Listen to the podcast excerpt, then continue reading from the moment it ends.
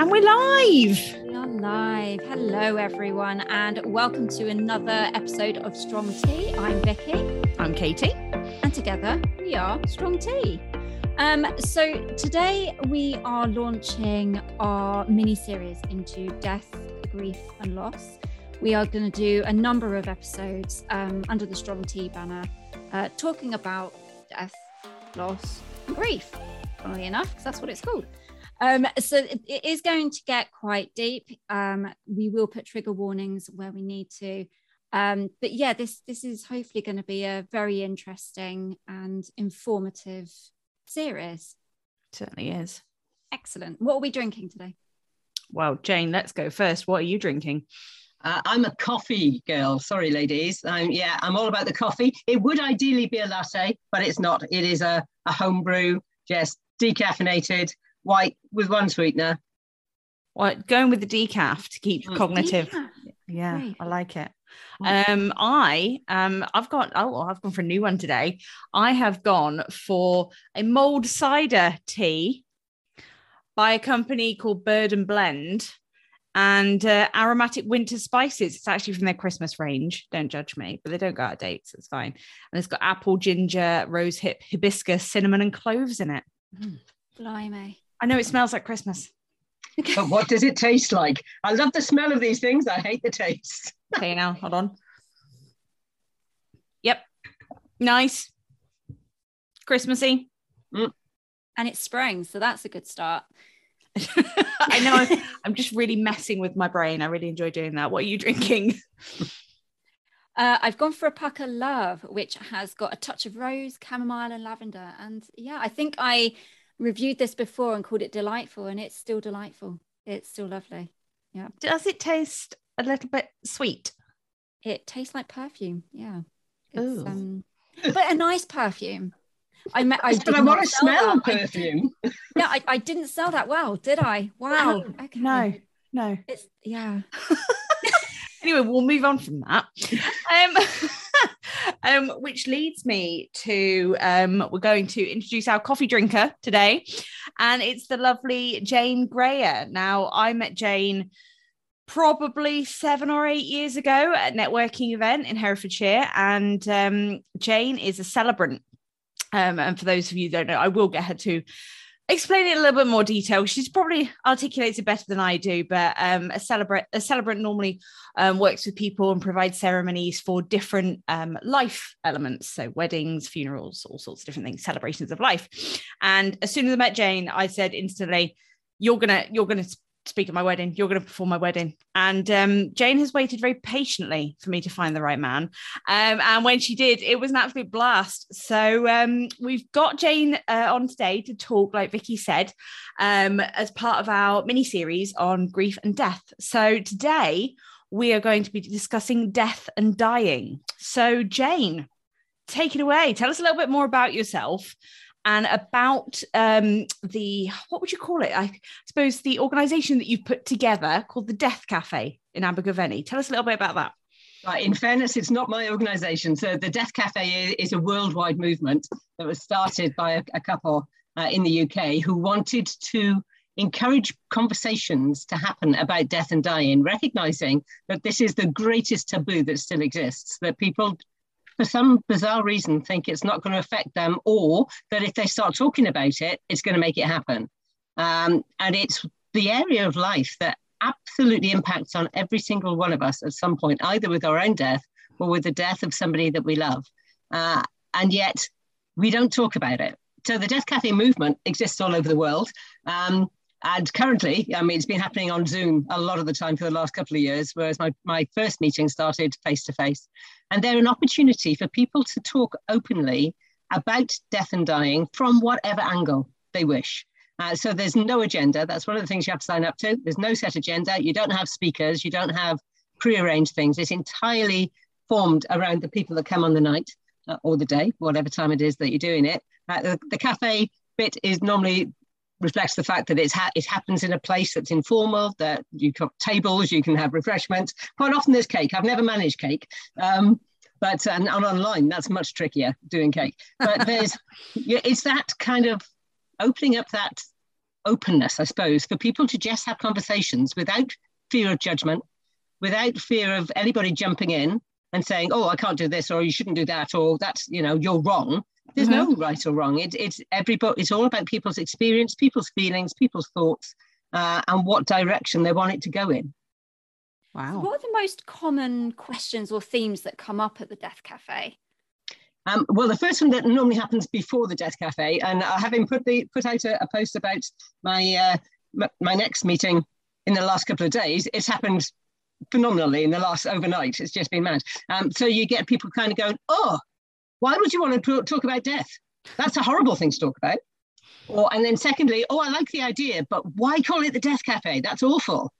Um, and so that starts off as being the first starting point the recognition that the reason it's called Death Cafe is to normalize and to regain, if you like, those key words that people tend to avoid using. People don't say that somebody's died, they say they've passed, they've passed on, they've lost them. There, there are lots of euphemisms that we now use to disguise what is a very natural part of life, and it, which has given it a much bigger um, fear factor, if you like uh, a scare factor for people. So uh, quite often there's questions around what is, you know, why it's called the Death Cafe.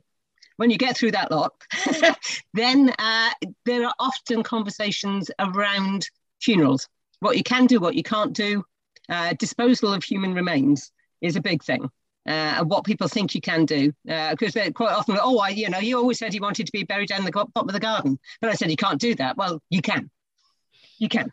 If you want to do that, you can, but you do need to do a survey uh, to check on the, the direction of any water that moves underground, uh, because you can't uh, plant somebody where there's there's water that's going to go into uh, a main main water system for, for people to drink from or whatever that's not appropriate.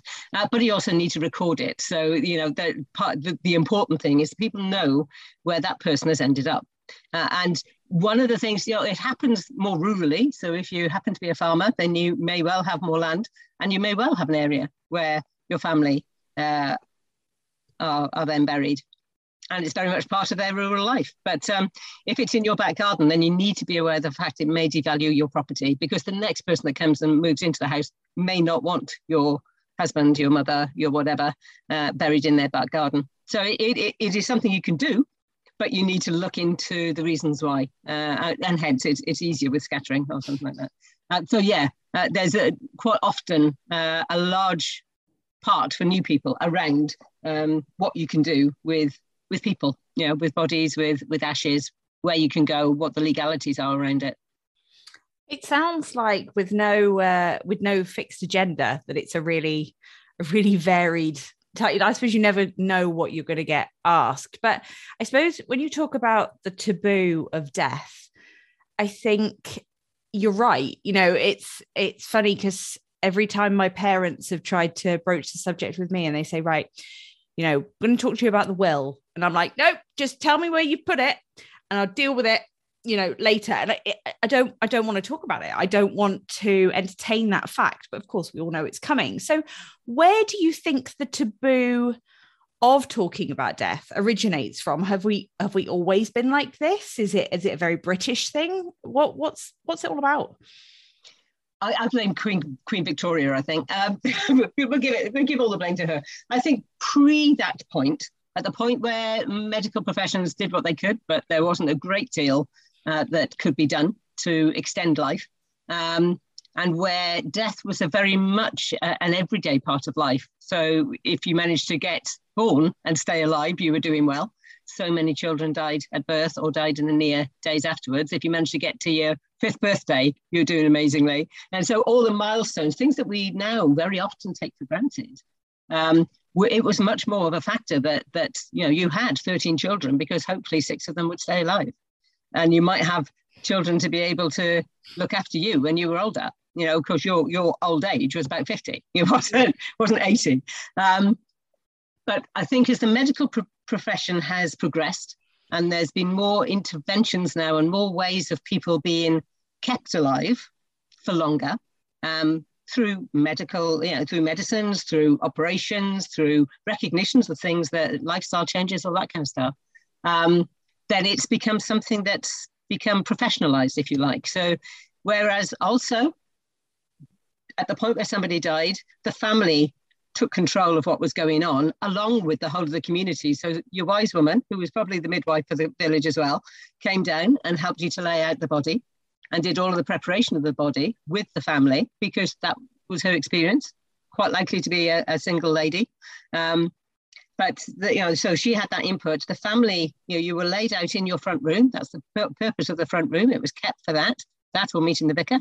Uh, and it was, you know, you had people came in to take care of you. So people brought in food, people brought in drinks, people made sure that you didn't have to be doing anything, that you were being looked after. Um, and they spent time with your loved one. So the part of that, there, is an argument to say that the, the, the wake, the, the concept of the wake came from an awakening. So at a point where having a lot of noise, having a lot of um, laughter and joking and, and noise going on in the room with the person who had died would make sure that they were definitely dead. There were certainly some uh, some illnesses that kind of echoed. Um, it could it could appear that somebody had actually died when they, they hadn't, and so the awakening uh, was a way of making sure that person had actually died. Um, if not, then they would have been woken up by everything that was going on in the room around them. Is the logic there?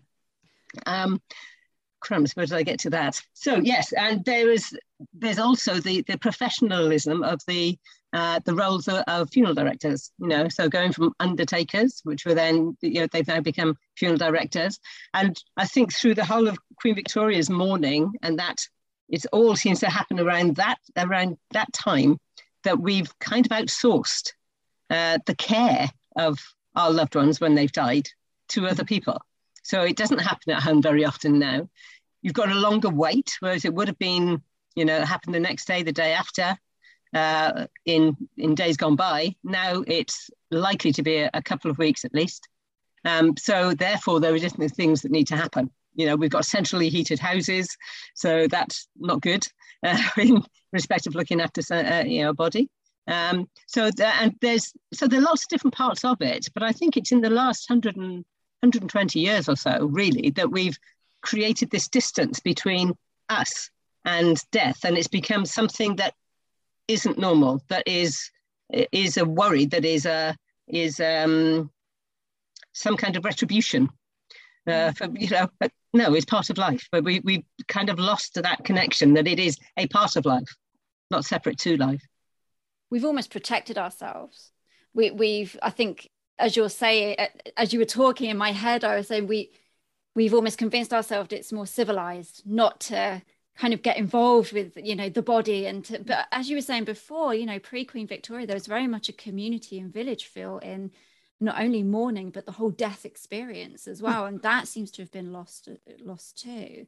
But i mean i, I follow quite a few um morbid accounts and so on. And one of them is is all about victorian photography and pre-victoria there were lots of um, photos being taken of the dead you know family members taking pictures of their dead loved ones and family portraits and so on. And people would would take keepsakes that could be quite considered quite taboo and uh, macabre things like hair cuttings or and you know back then that was completely normal. And yet now that's almost you know voyeuristic. It's taboo. It's it's macabre. It's and it, how has that happened?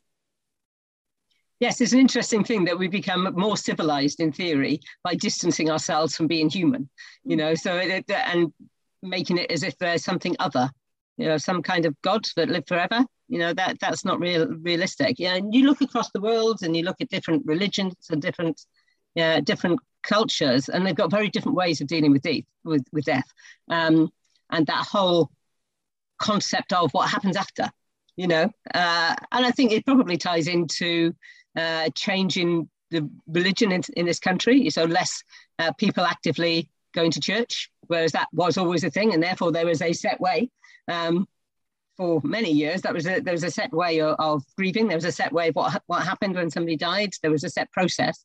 Uh, because that doesn't exist uh, so strongly anymore, then quite often people are a little bit floundering as, as to what they should now do because we're creature we don't like to get it wrong We don't like to be outside the, I was going to say outside the box, but I'll avoid that one. Uh, outside the norm. Um, we want to be, what, what will the neighbours say? If I do that, what will the neighbours say? You know? Um, so making sure things are done right, and particularly around death. Uh, but there's a big concern. And you're so right. You know, it used to be as soon as somebody died in the village, then all the curtains would be shut. You know, at the point where the, that person was being taken to the churchyard, then, you know, then the, the, the, court, the curtains all along the route would be closed. You know, that people would stand with their, their caps off and their heads bowed, showing a moment of respect. Um, I can remember seeing somebody actually going, so, so obviously one of the things I do is create funerals and going, traveling in a hearse to a particular um, crematorium and seeing a gentleman that was working at, at the site take his hat off and stand as we were driving past. And that was the first time I had seen that for a very, very long time. And it was incredibly moving because it was just that moment of uh, connection with another human being that this is something that happens to all of us. And this is my way of showing respect to you, the family, to you, the person, and to give you this moment of my time. It was, uh, yeah, I think incredibly moving. And that's happened more during COVID, where people haven't been able to attend funerals as much. Um, so you have had people lining streets, standing on their doorsteps, putting candles in their window, doing things that are more communal, if you like, because they haven't been able to go to the event. You know, they, they, there's been trying to find another way to show their respect. Uh, yeah, but I think across the world, people do such different things um, that some of them are, are quite extreme. Like the, the year after year, bringing their loved one back in to sit at the table, uh, or you know, which is an interesting one. It takes it goes too far for me. I'm not comfortable with it, but that's not my culture. You know, that's not my choice. Um, but I think we've definitely created this distance, uh, and to see, and we see death as being a failure. You know, which is that means everybody then fails. do, do you think it's because you know we talk about the different religions and different cultures and you know we have many many different cultures in this country um, and certain religions um, and beliefs have very set ways that they deal with things.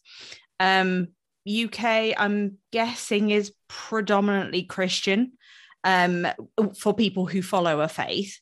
Um, even like even Christians don't have a set way of doing things when it comes to that. And like, you know, Jewish, Muslim, you know, though, you know, there's no set formal, this is what happens on this day, this is what happens on this day. And then you've got the people who are agnostic, the people who are atheist, you know, what do you think it's do you think death is such a fearful concept because it's fear of the unknown? There's no set organized, right? Okay, we're going to have five days where we do this, we all dress in black, we have the family round, we're embraced, we remember, we do this.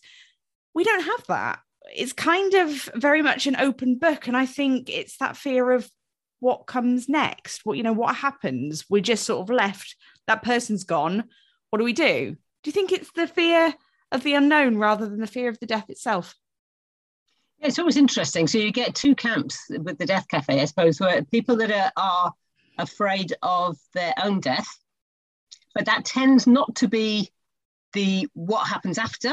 That tends to be the process of dying mm-hmm. and not wanting to die in pain, not wanting to die alone, not wanting to die uh, and lose their respect. You mm-hmm. know, uh, that kind of thing. Uh, then you the other side of that is then people who are fearful of the death of someone around them because then you're the person that's left and wanting to know where they have gone what has happened to them you know yeah. and that's where your if you have a faith that's that's where your faith fills that gap if you like that they give you whether you choose to believe it or not believe it is is up to you but there, with every faith there is a an explanation of what happens after somebody dies. Yeah. And that's for the person that's left, that gives you, if you believe that faith, that gives you reassurance or it gives you a route or it gives you a plan.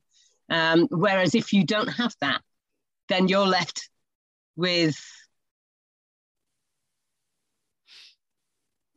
you're left with a big question, aren't you? And so either then people create something for themselves or they you know they they look around for what what is out there what what do people say happens and then you know bring something together for themselves from that. Because it, it's yeah there's a small percentage of people i think who would kind of go at the, the point where somebody dies that's it. That's the end. Nothing more. You're purely here for that length of time for the length of time of your life and that's it. Nothing more goes on after that. There's a percentage but a lot of people don't like that concept. Yeah. Yeah. I, i've got um I know I know a couple that were together for I think they were together for close close on 40 years and um, the husband got very very ill and uh, they told him it was a terminal diagnosis. And from that point he had about 6 months and during that time him and his wife never once discussed what came next. So when he died she was sort of like right well what do i do now? Whereas you know i look at my parents and it's something that they talk about in terms you know they don't chat about it yeah every day over dinner. But you know it is a a sort of factual concept for them. It's like well one of us is going to go before the other. So what happens to that person? What happens when that person's left it seems i mean i i think i'd probably even though i've suffered severe loss i don't think i could deal with that conversation but I think if I was forced to have it and knowing it was going to happen rather than, you know, it'll happen at some point, it's like, right, this is a terminal diagnosis is going to happen within the next X number of months. You'd think it would force people to have that conversation, wouldn't you?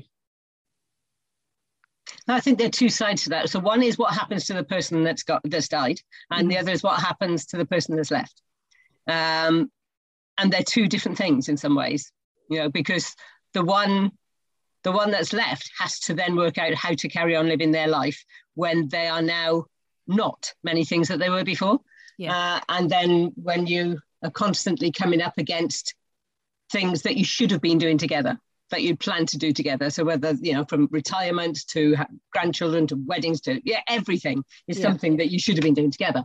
Um, and quite often people don't have a conversation about either and you yeah in some ways you would think that if you if you knew you had a finite amount of time would you live your life differently but then we all know we've got a finite amount of time but we just push it off because we think it's not it'll never happen at this point i do funerals for people of all ages yeah so i know it happens at all ages the hardest ones in some way well the hardest ones are, are children uh, but you know then after that is those is those people that are my age mm-hmm. because it kind of go, it does bring it home. It kind of go, this could happen at any moment. This does happen at any moment. Yeah. It's not that none of us have got a, a divine right to carry on living, you know, and we never know what's going to happen. And yet we still don't have that attitude to living that enables us to have those conversations to really make the most, I think.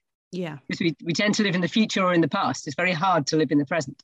Yeah do you think that people who are say more in tune with their mortality perhaps are the happiest because they they obviously know like you said they know they're on finite time but those that really know that you know there is an end to all this so you know let's get living do you, do you think those are the happiest i think to have to have a conversation with yourself um, around what you think death means uh, is really important because otherwise it's constantly there as a fear so you may not be thinking about it all the time, but it's constantly there at the back. Whereas at the point where you have come to a conclusion for yourself, what that is, where you've had put some thought into what ideally would you want your death to be like.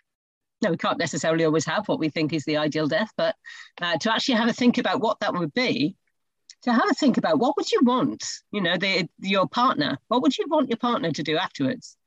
Yeah, and some people kind of go, well, I'd really want them. I know you know, I, I, yeah, I have experience of couples who have picked out somebody, the next partner. I think when I've died, you should have a relationship with so and so because you'd be wow. really good for each other. Wow. And you kind of go, wow, that is that is a wow, isn't it? Because you think, yeah. how selfless is that in some ways? Uh, I tell my how... husband, I'm like, don't you go meeting anyone else. If I die, don't you even look at anyone. I will haunt you. I will haunt you. and that's the other reaction. so you've got to, you know, there's a big gulf in between of of uh, of what you know. I, I I've got friends who kind of go. Know, one friend when her husband died, they'd had they'd had all of these conversations, and they they said, he knew, you know, he, he knew that I would be with somebody else shortly afterwards. And that's nothing to do with our relationship, you know, uh, what we meant to each other and what we will continue to mean to each other lifetime after lifetime. They have a belief in the eternity of life. Um, so, but he knows I just don't like being on my own. So why would he wish me to yeah. be on my own? Yeah. To go through this next stage of life on yeah. my own when when he knows how difficult I would find that. So yeah. it's it's putting yourself, taking yourself out of your shoes, if you like, and putting yourself in the other person's shoes. What what what do they what are they going to need? Yeah, it's interesting because I had um obviously in the build up to this episode, I was I was talking to to my other half about you know what what do you want when you die, and oh, empty vessel, just dump me in the sea or do whatever you want. It's not going to be me anymore. And, oh, okay, what do you want? I would love a lovely headstone that's either got a big rainbow on it or tells a really intriguing story or makes someone smile. And I kind of started thinking because I love going through graveyards and just seeing the stones and just learning a bit about people that you've never met before, but you can learn a lot from, you know, just a few simple words on a headstone. And I kind of thought, is is that me coming to terms with mortality and that I just don't want to be forgotten? Is that what all this is about? But it kind of started that conversation in my head. But as you said, Jane, I was quickly kind of, yeah, let's let's close that door just for a little bit longer. And yeah, you know, but yeah, it's interesting how when you start to really consider what you want to leave behind and what you want in death, it it can open up quite a lot of your personality and what you do want yeah, I think it's fascinating. I think it's fascinating to to unlock some of those doors in ourselves uh, and to to yeah. I don't think you want to hang around in there all day every day. That's not that's not living this life either. Uh, but there are, are definitely points where it's really important. So you know, quite often in the group we'll have people that have got children who live a long way away or in different countries or whatever, and it's like, well, what do I do? You know, at the point that that I die, what do I do? So, well, what do you have to get in place before that? You know what do what com- you need to have conversations and to actually spend a little bit of time about what you would be prepared to put up with in terms of treatment or at what point you would want treatment to stop you know? Um, there is always a point where you can say no more. But if you're not in a place yourself to do that then who have you got that can say that for you and kind of go she really wouldn't want to keep being resuscitated. If she hasn't got the quality of life then she didn't want that. But, you know so putting into place uh, the legal things that you can now do around having somebody to, to speak for you at that point. It's quite hard. Uh, it's quite hard to visual, into visualize yourself uh, at different points of illness, if you like, and, and you can't be sure. You can't kind of go, oh, I definitely know that I wouldn't want this to happen. You might think differently at mm that point in time uh, when that's now a reality, because you may kind of go, well, actually, what I thought would be a hopeless um, version of life when I was looking at it when I was in my 20s. Actually, now I'm in it. Yes, I'm limited on what I can do, but I can still enjoy these things. I can still enjoy those. So it is something that needs uh, reviewing. It's not a. It's not something you make a decision on then you're set. It's something that we need to review. Hence, you know, the whole thing with wills, with funeral ideas, with um, end of life planning is something to review as and when, uh, as circumstances change you know and as people change because you can set up somebody to to have a position to support you and then fall out with them. You don't want that person then to be the person that's uh, you responsible for saying yay nay to your to medical treatment or whatever. Um, but it, it, there are big questions around the what happens with people dying now because people aren't a lot of the time aren't allowed to just die. It's it's there's intervention after intervention after intervention.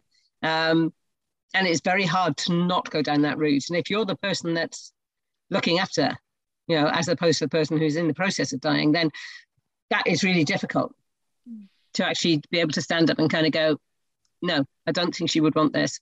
You know, I think enough is enough.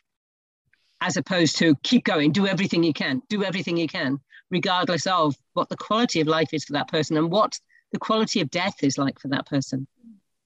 Because we can make death really difficult for people not letting them go, if you like. Do you think it's more about to talk about death for people? You know, if people are maybe, you know, have someone who's been diagnosed terminally, or, you know, they have a grandparent that's coming you know, later on in life, I'm not saying coming to the end of their life, but coming, you know, getting getting on in life. Do you think it's easier to break it down? Um, because obviously death seems like a such a huge concept to deal with.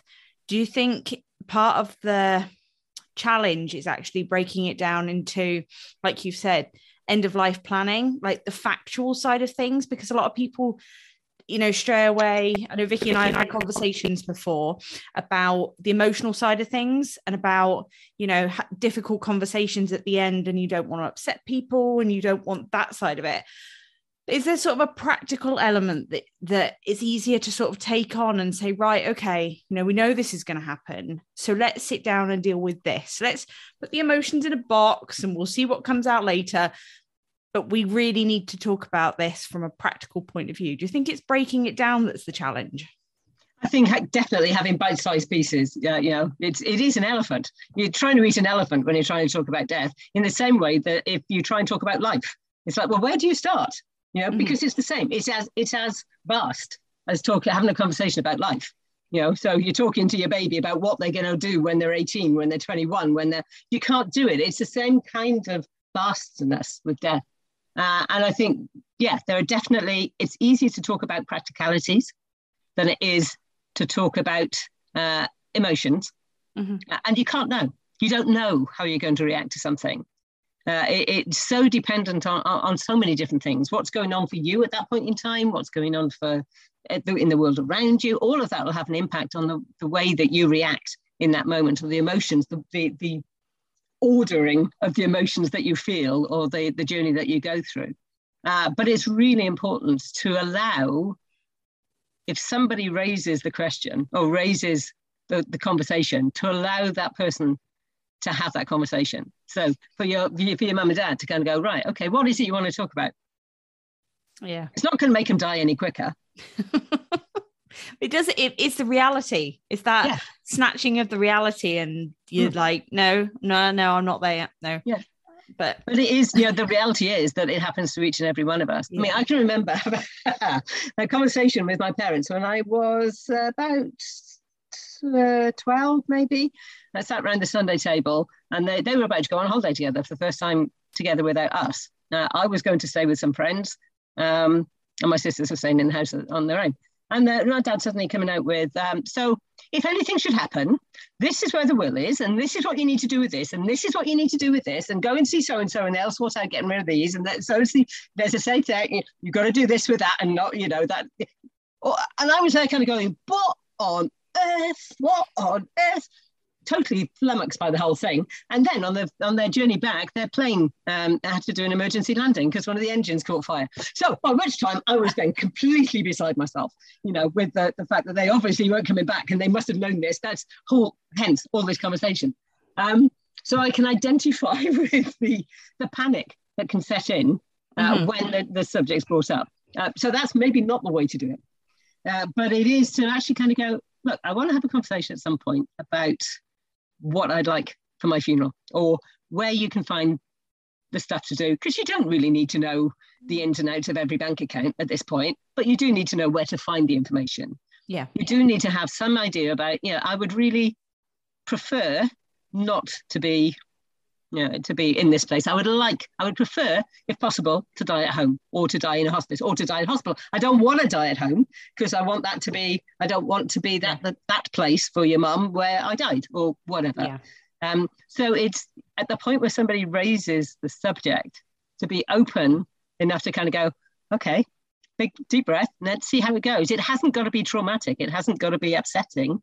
It may be emotional, it may not be, but it can also be you know, I spend a lot of time with my families when I'm t- when I'm arranging funerals, laughing mm-hmm. because we're going, we're talking about all kinds of different things that have happened in in their loved one's life and their lives together, and what they would have wanted and what they'd be thinking at this point, and whether they'd like, like me to turn up in steampunk gear because yeah, she'd have loved that, but maybe we won't.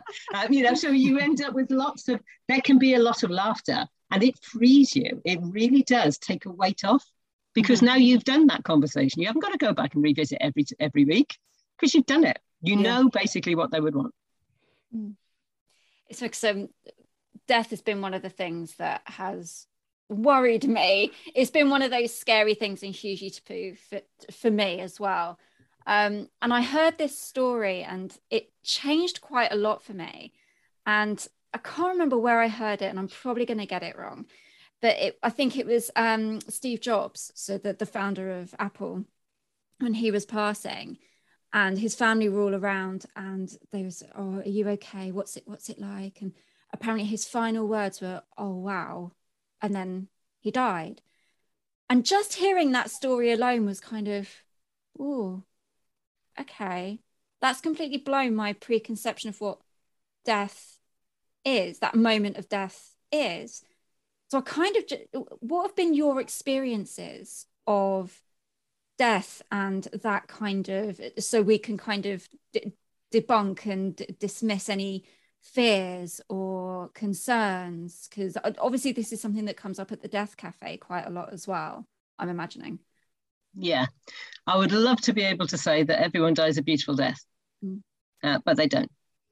I would love to be able to say that it's always calm, that it's always a moment of realization and relaxation and everything suddenly gentle and but it's not. And part of that is because we have a lot of medical interventions. Uh, and part of that is because there's pain involved. So pain management is hugely important. Um, and the experience is different for every person. And the relationship that they have with that person that's dying. Um, so some of the best ones have been that point where uh, they've all been, you know, they've been a family all together and they're just talking and they're laughing and they're just having the conversation. And then they kind of go, oh my goodness, it's happened, you know, she's died. Yeah. But she was dying, surrounded by conversations of people that she loved. So she wasn't kind of like everybody sat and looking at her, kind of going, you know. Um, but it was at that point of uh, of being surrounded by people that she loved. You know, that to me, if you can be surrounded by the people that you love, then that's the feels like it should be the best thing. But uh, having said that, there are people that definitely, you know, wait until everyone leaves the room. Mm uh, because the the pull of the people that they love is just too great. So they can't, you know, they know they're loved, you know, and yet uh, to actually make that final break, they wait until for that one moment when somebody left the room, when they've been, you know, somebody's been there 24 7 for days and months, you know, whatever. At the point where somebody just steps out to go to the loo, that's the point they go. It's kind of like, well, yeah, every death, every death is different. Every birth is different, you know, every life is different. Um, but I think the more that we can do to make, to understand what physically is likely to be going on, so you don't get thrown by some of the things like the changes of breathing and the death, what they call the death rattle. So the there's a particular kind of deep breathing mm. uh, that can be quite disturbing if you don't know what it is. And it can sound like somebody's in pain when they're not, or that they're struggling to breathe. They're not. But it's just, you know, everything is closing down. It's a very natural part of the process. If we understand that, then the point where it's happening, we can be wholly with that person rather than be scared of what's going on. But we don't have, we don't share that that knowledge. There's nobody with us for the most part, wherever we are, that has that knowledge. So unless, you know, unless one of our family has been a nurse or a doctor and they have that understanding, or a funeral director, or a, you know, or a doula, or you know, so they've got that knowledge of what these changes are. There's nobody there, like the old woman would have been, you know, to to support us and to kind of go, it's all right, this is normal, this is natural. And because we don't read about it or discuss it, we don't share those experiences together, people are there, you know, I've known of, of people whose whose loved one was was having a really good death, actually. And, but then got to this breathing part and they went into a panic and ended up phoning doctors and getting people out and getting interventions which then couldn't do anything. The doctors knew that they couldn't do anything. They couldn't extend this life any further. But nobody had had that conversation with them to say, this is what's likely to happen at this point. And if you want someone to be there with you, they can be there with you. That's fine. But this will be, you know, just carry on what you're doing. Uh, and that'll be the best, most beautiful way for them to go, you know? I um I've heard this from a couple of people, but it happened with a relative of mine who had deteriorated, uh, been in hospital for quite some time, and started develop uh, to develop um, dementia, and started to sort of lose uh, cognitive abilities and recognizing people and things like that. and the doctors had sort of said, you know, she hasn't got very long left.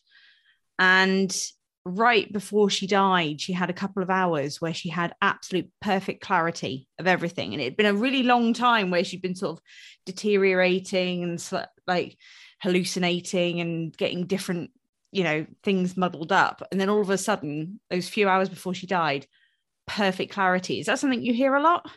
definitely and it's something that that health wise you know so illness wise can seem to happen as well you kind of you speak to people and they kind of go oh and she seemed that day she just rallied and she was so much better and she had so much more energy and she we went outside and she enjoyed a nice rum baba or she you know yeah so all the things that she loved she and then suddenly she died you know we thought that she was getting better well again it's it's it if people hear more experiences or read more or talk to more people, then that's not an unusual occurrence. So it's how wonderful that they have that last burst, if you like, before they then die. But to see it as, oh, it's all right, they're getting better, it gives you that false hope. You know, it's a false understanding rather than, okay, maybe she is, but this could also be the last rally, if you like. This could be the last bit of, okay, this is what I really want to do. And listen, you know, if somebody is doing that, then what is it that they really want to do? If they want ice cream, and it's snowing go and get it you know do do whatever is in that moment because for some reason that's important to them if someone comes to you either through the death cafe or or personally direct who has been diagnosed uh, with the terminal illness or they are near the end of their life how where do you even start with talking to someone about that? I mean it i can imagine it's very much driven by the person but how do you prepare someone for the end? Because like you say it's so different for everyone. We don't have a finite way of saying it's going to be like this and everything's going to be fine. How do you approach that? I think so from so the other strand of the work i do is as an end of life doula so providing end of life support and that very much is enabling that person to work things through for themselves uh, because you can't say this is what will happen to you. You've got no flaming idea. You know, none of us have, you know, the doctors give a give a length of time scale. Sometimes people go for much longer than that. Other times it's much shorter. You know, so some people have a, a, very calm and peaceful death in the middle of the night, and other people it just they just seem to be fighting. Um, so there's no set uh, way that you can kind of go. If you do this, then this will happen, or if you do that, then that will happen. Uh, but it's enabling the person to have to work through their thoughts and their pre-grieving, if you like, for themselves, so they can understand what that process is. So I'm now feeling really angry. That's normal. That's an acceptable thing to feel. Yeah, why wouldn't you feel angry about the fact that you're dying within this next whatever the time frame when you thought you had X more years to live? That's a natural thing to feel. Yeah. So what are you going to do with that? Or what yeah so it's then it's allowing people to have that space to acknowledge everything that they're feeling and to manage it in the way they choose to because some people will choose to ignore it. Some people will choose to kind of go i know i know the diagnosis. I understand that. Yeah i'm quite capable of doing that but i don't want to be living with that. So i am just going to carry on living. And pretending it's not existing you know that can make it hard for everyone around them mm-hmm. unless they've had that some degree of conversation to kind of go, I'm understanding it, I'm accepting it, I'm ignoring it. If everybody right. knows that's the process, then you're all on the same page. And the family around can then behave like that with that person and then have space to to go through their process, which will be different, you yeah. know. Uh, but they need to to have time and space to do that their way which may be the same way. That may they may be turning a complete blind eye uh, until the, the point of death, and then kind of go, oh my goodness me. Um, for other people, it's it's right. Okay, this is now we're having those conversations, and we're now gonna. It's all about family. It's all about spending time together, or it's all about doing not not the bucket list. The bucket list is a really has become this huge.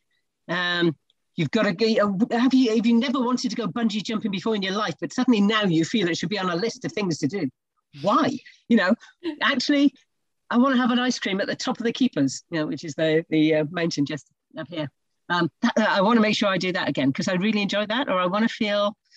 I'd love to go and see as many theatre shows as I can, or, or you know. So it's what? How do you want to spend this time? Mm. And however you want to spend this time, it's absolutely fine.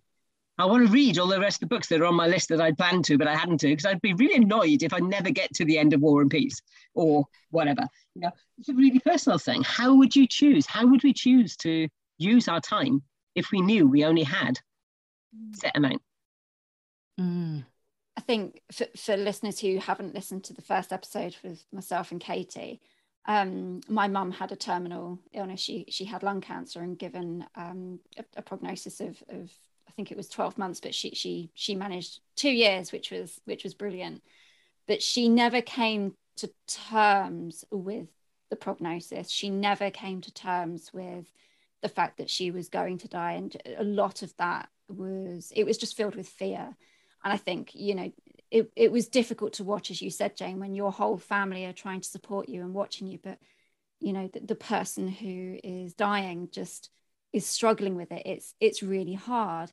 So hearing you say about having those sensitive conversations with people who are, you know, near the end of life or you know going through palliative care, I think for me there's a bit of sadness because I think that would have really helped mum those conversations, those quite frank and open conversations to guide her would have really helped.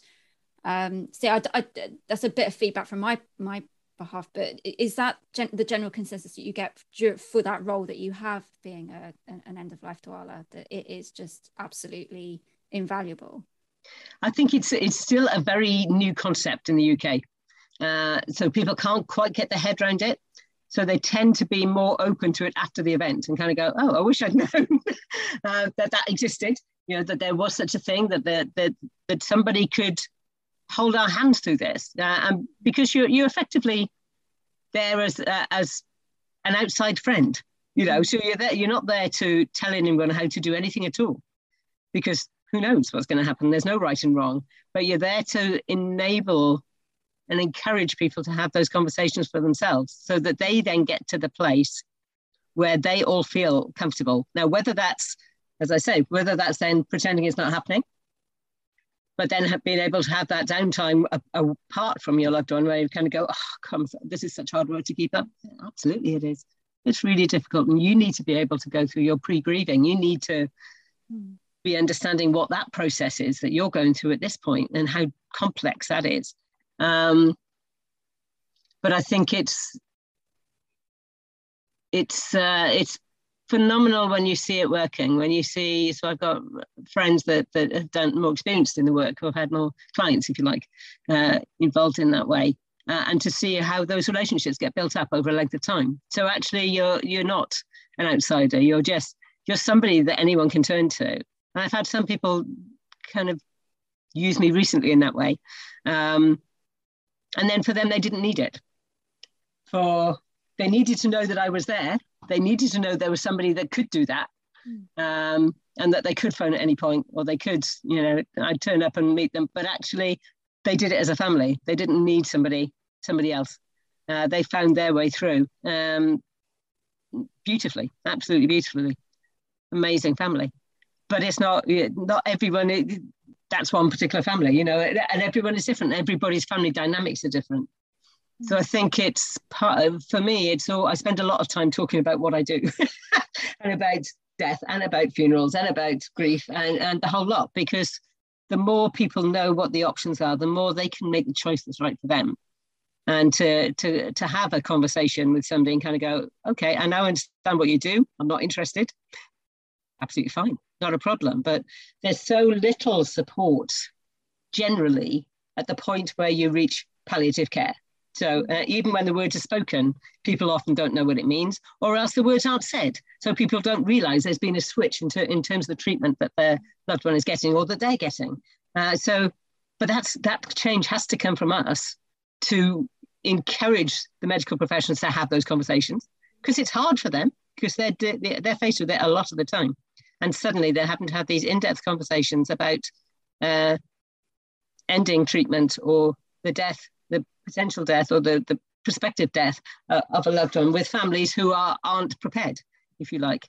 Um, so it's really draining for the medical professions that are put in that place, if you like. If you happen to be involved with a hospice, then people there have got experience and are used to allowing and opening up the conversations, but the general public doesn't think in those terms.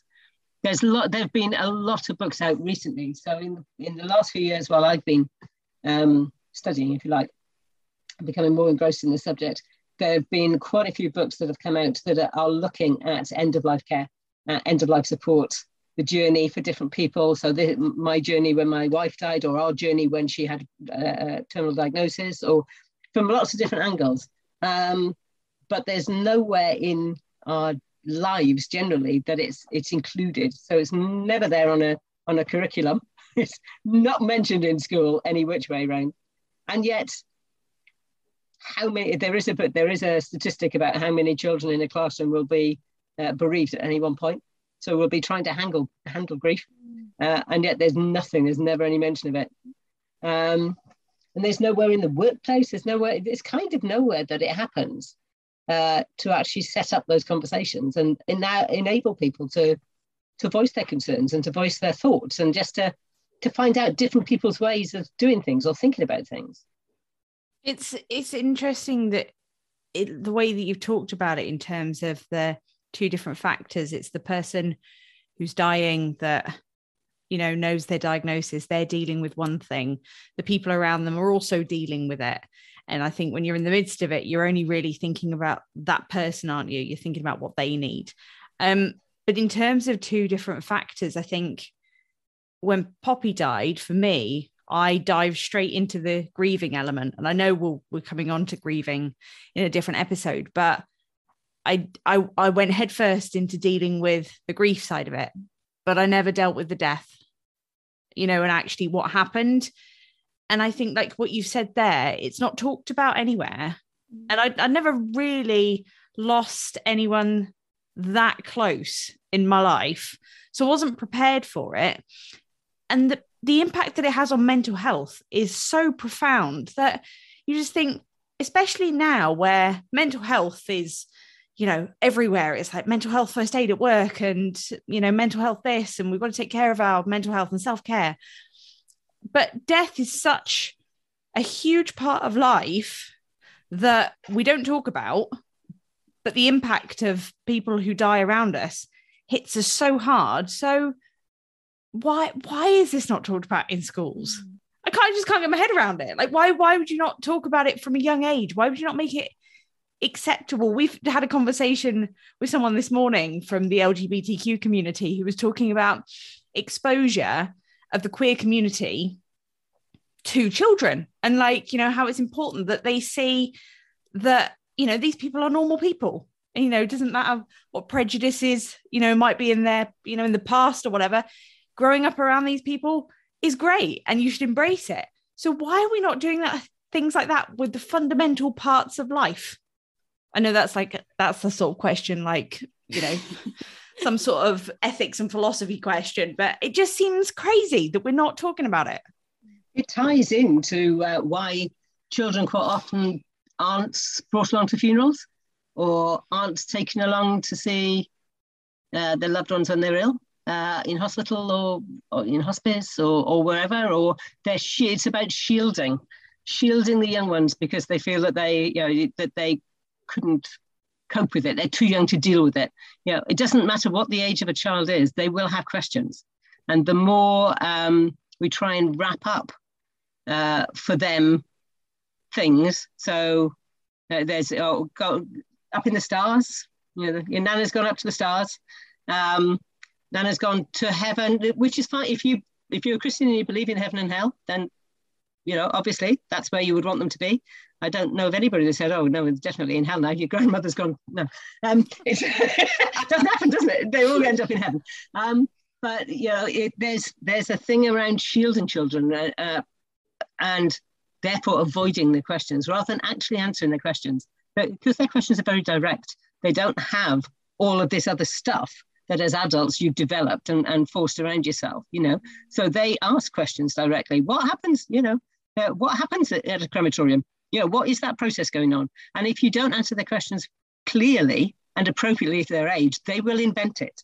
They will imagine it, and their imaginations will do so much more than and take things in a much um, darker place than, than you might possibly have imagined. But yeah, so logically, at the point where anything around our families dies, so whether that's a pet or whether it's a, a grandparent or whether it's a, a friend or a family, you know, that should be part of the conversation. So they get an understanding that this is part of life. Um, and it, they will experience it. And it's fine to feel sad, and it's fine to be. Children bounce back very quickly, and uh, sad one minute and uh, you know, bouncing off the walls the next, and then they're suddenly in this place that they don't understand because actually it's a feeling that they haven't got words for.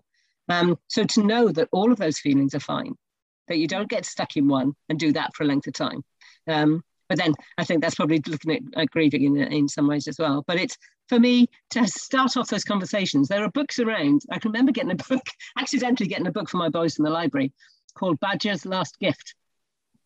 And it was only at the end of it, as I was reading through it and kind of go, oh my goodness, oh my goodness me, this is talking, Badger's died, doesn't he? Badger's died. and, and I hadn't picked it up, I just picked it up as being a book to read. And that was interesting to kind of go, well, do we fin- do I finish reading this book? Or, and we did. We finished reading the book and we had a little conversation about it.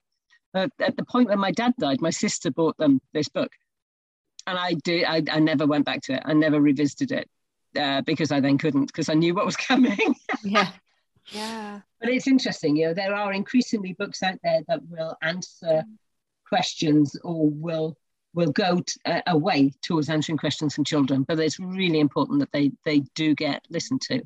Yeah. Uh, and uh, acknowledged, you know, their feelings, their thoughts, involved. You know, I always say to people, involve the children in the funeral, even if you've decided that they shouldn't be there. Let them know that they can do a photograph, they can do a picture that we can have on display, they can write a message, they can do, decorate something, they can send me something to read, they can they can have a part in this. It's not something that they're being that they're not allowed to be part of. Yeah. Because as soon as they're not allowed to, then that becomes something that they've been kept away from, and that becomes a negative emotion rather than yeah, actually, you have the choice if whether you want to come or not. No, I don't want to come. That's absolutely fine. No problem. You can go and play with little Johnny. Uh, oh, I do want to come. That's absolutely fine. You know, don't worry if I get upset or Nanny gets upset uh, because we'll be fine. You know, that, so it's actually using using them as a, a, as using every occasion as an opportunity. But people tend to shy away from it when there's death involved. Yeah, it's it's just such a deep conversation isn't it? It's like you mm. know everyone has a different view on it and some people fear it and some people embrace it. We do um, at the end of these um, podcast Jane we do something called the final sip. And it's uh, it's a bit like Springer's final thought but we've coined it the final sip. And i guess probably asking you to do this is asking you to put your entire career in a nutshell what would you say um, as a final thought for people out there about death and dying?